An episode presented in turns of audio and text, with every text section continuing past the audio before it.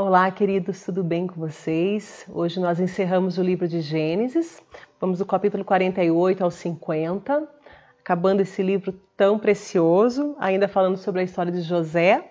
Né? No capítulo 47, nós falamos sobre a administração dele durante o período de fome, o quanto a mão de Deus esteve sobre ele, o abençoando, prosperando em todo esse tempo. A Bíblia não cita que as pessoas chegaram a passar fome graças a essa boa administração dele. No capítulo 48 começa a falar sobre Jacó, que começa a abençoar né, a sua descendência. Certo tempo, José recebe a notícia de que Jacó já está muito velhinho, que ele está muito doente. Então ele leva os seus filhos, Manassés e Efraim, né, para ver o seu pai. E ali Jacó começa a abençoar esses dois filhos de José. Nós vemos ele declarando sobre a vida deles as bênçãos que Deus tinha para ele e para sua descendência.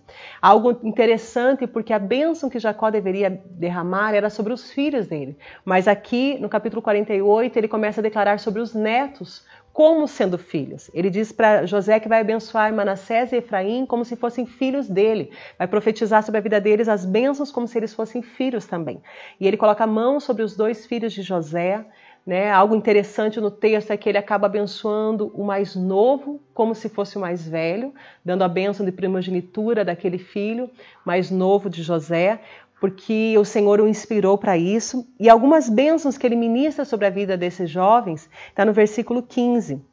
Eu creio que José, irmãos, ele já tinha ensinado aos seus filhos sobre as bênçãos que vinham da família dele. Provavelmente José já tinha falado sobre as promessas de Deus que estavam sobre a família dele, mas agora esses rapazes estavam ouvindo da boca do avô aquilo que Deus tinha dado de promessa para a descendência deles. E no versículo 15 ele diz assim: que o Deus diante do qual andaram meu avô Abraão, meu pai Isaque, o Deus que tem sido meu pastor toda a minha vida até o dia de hoje o anjo que me resgatou de todo mal, abençoe esses rapazes e lhes preserve meu nome e o nome de Abraão e de Isaque, e os seus descendentes se multiplique grandemente sobre a terra.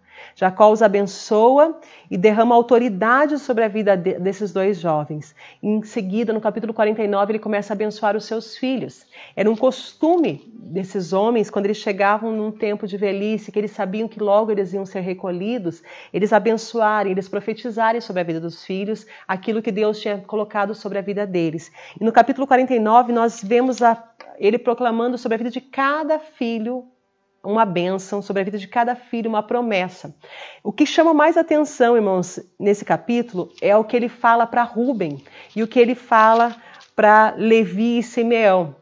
Por que, que chama atenção? Porque a gente já leu alguns capítulos atrás o que esses filhos de Jacó fizeram.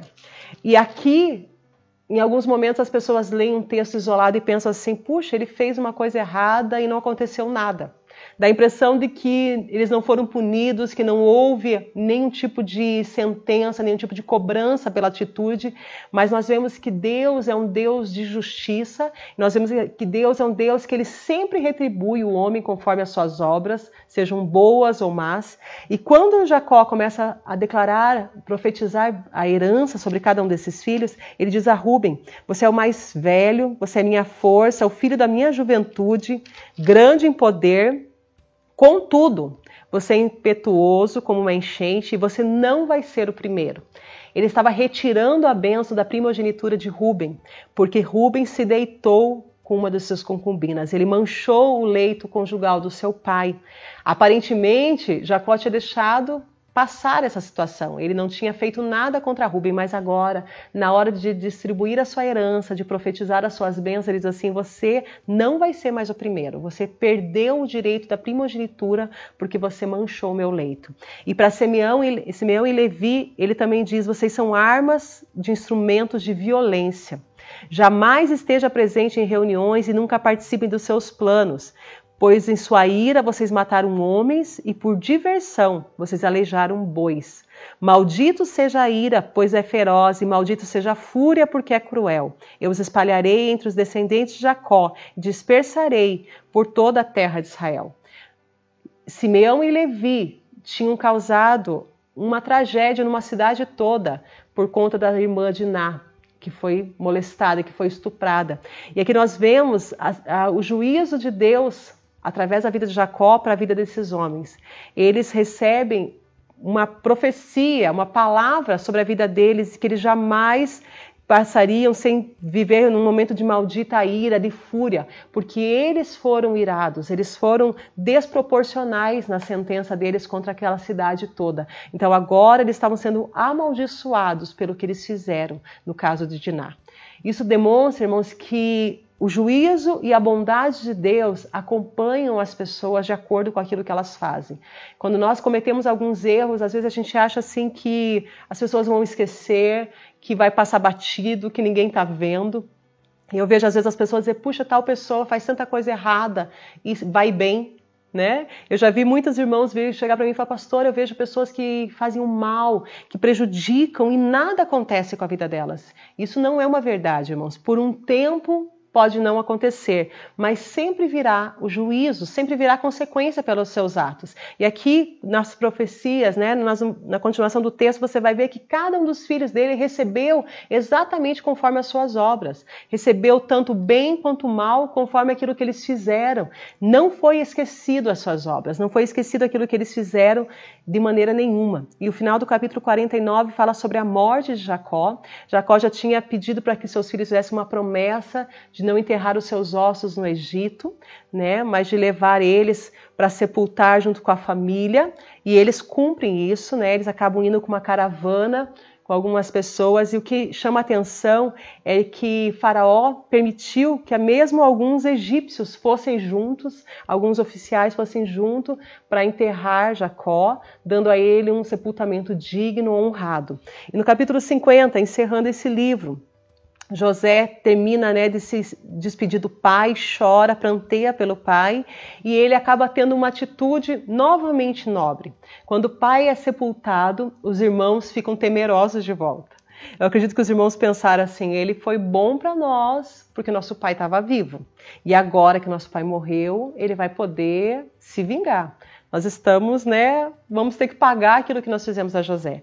E quando eles enterram o seu pai ali, José então vai consolar os seus irmãos. Em vez de cobrar, em vez de jogar na cara, em vez de tentar fazer alguma coisa, ele começa a consolar, a tranquilizar os seus irmãos. Né? Assim: nosso pai está morto, mas eu agora não sou Deus para julgar vocês. Eu não vou colocar nenhuma sentença. E olha o que, que eles dizem no versículo 18, irmãos.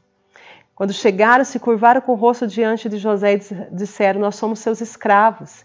E José disse: Não tenham medo de mim. Por um acaso eu sou Deus para castigá-los? Vocês pretendiam me fazer mal, mas Deus planejou tudo para o bem. Colocou-me nesse cargo para que eu pudesse salvar a vida de muitos. Não tenham medo, eu continuarei a cuidar de vocês e dos seus filhos. E desse modo eles se tranquilizaram com a bondade de José. José era tão generoso, tão generoso, que ele reafirmou o propósito de Deus na vida dele. Ele sabia que Deus tinha colocado ele ali para cuidar dos seus irmãos e não para se vingar. Ele entendia que a vingança não pertencia a ele, mas pertencia a Deus. E ele tranquilizou os seus irmãos. E ele cumpriu a sua palavra até o final da sua vida, até os 110 anos. Ele cuidou dos seus irmãos, ele cuidou dos seus descendentes. E ele encerrou o livro de Gênesis, nós encerramos o livro de Gênesis com a morte dele. Algo que chama atenção nesse livro é que o livro de Gênesis ele começa com a criação, com o nascimento, com vida, e ele termina com caixão, com a morte de José, um personagem extremamente importante para a história de Israel, um, um personagem extremamente importante para esse povo, porque em todo o tempo que ele esteve no Egito, ele deu um bom testemunho, em todo o tempo que ele esteve no Egito, ele cumpriu os propósitos de Deus na vida dele, e enquanto ele esteve vivo, aquela terra o honrou, aquela terra honrou a sua família, e ele cumpriu tudo aquilo que o Senhor colocou nas mãos dele para fazer. Ele realizou tudo com excelência. E esse texto encerra então com a morte dele e ele sendo embalsamado e colocado num caixão no Egito.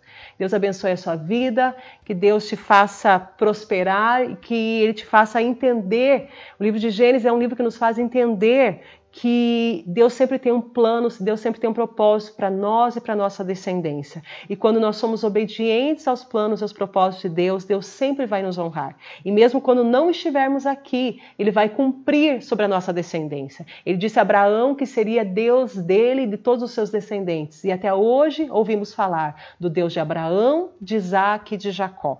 Deus cumpre seus propósitos, os seus planos quando seus filhos o obedecem, quando nós honramos Ele com a nossa vida vida, nós seremos honrados em vida e a nossa descendência será abençoada pela nossa obediência. Deus abençoe você.